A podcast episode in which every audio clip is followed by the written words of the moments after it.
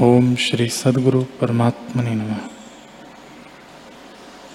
श्री वशिष्ठ जी बोले, ही राम जी, महीपति जनक इस प्रकार विचार कर रहे हैं कि जो बड़े बड़े ऐश्वर्यवान और बड़े पराक्रमी गुणवान हुए हैं, वे सब परिवार संयुक्त मर गए हैं। तो वर्तमान में क्या धैर्य करना है? कहाँ वह धन और राज और कहाँ उस ब्रह्मा का जगत? कई पुरुषों कई पुरुषों की पंक्ति बीत गई है, हमको उनसे क्या विश्वास? देवताओं के नायक इंद्र नष्ट हो गए, जैसे जल में बुदबुदे उपज कर नष्ट हो जाते हैं। तो मैं क्या इस संसार में आस्था बाँध कर जीऊँगा? संत जन मुझको हंसेंगे। कई ब्रह्मा हो गए हैं, कई पर्वत हो गए हैं और कई धूल की कणिकावत राजा हो गए हैं तो मुझको इस जीने में क्या धैर्य?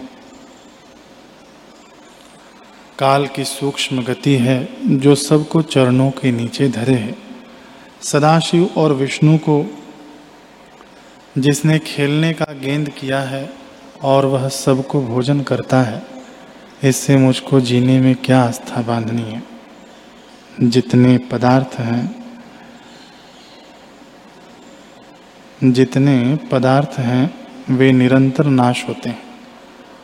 कोई दिन में, कोई पक्ष में और कोई वर्ष में नष्ट हो जाते हैं। जो अविनाशी वस्तु है, वह अब तक नहीं देखी। वर्षों व्यतीत हो गए हैं। जीवों की चित्त रूपी नदी में भोगों की तृष्णा रूपी तरंग उछलती है। शांत कदाचित नहीं होती।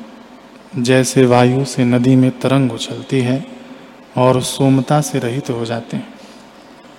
जिसने चित्त में भोगों की अभिलाषा है, जिनके चित्त में उनको अतुच्छ पद दृष्ट नहीं आता।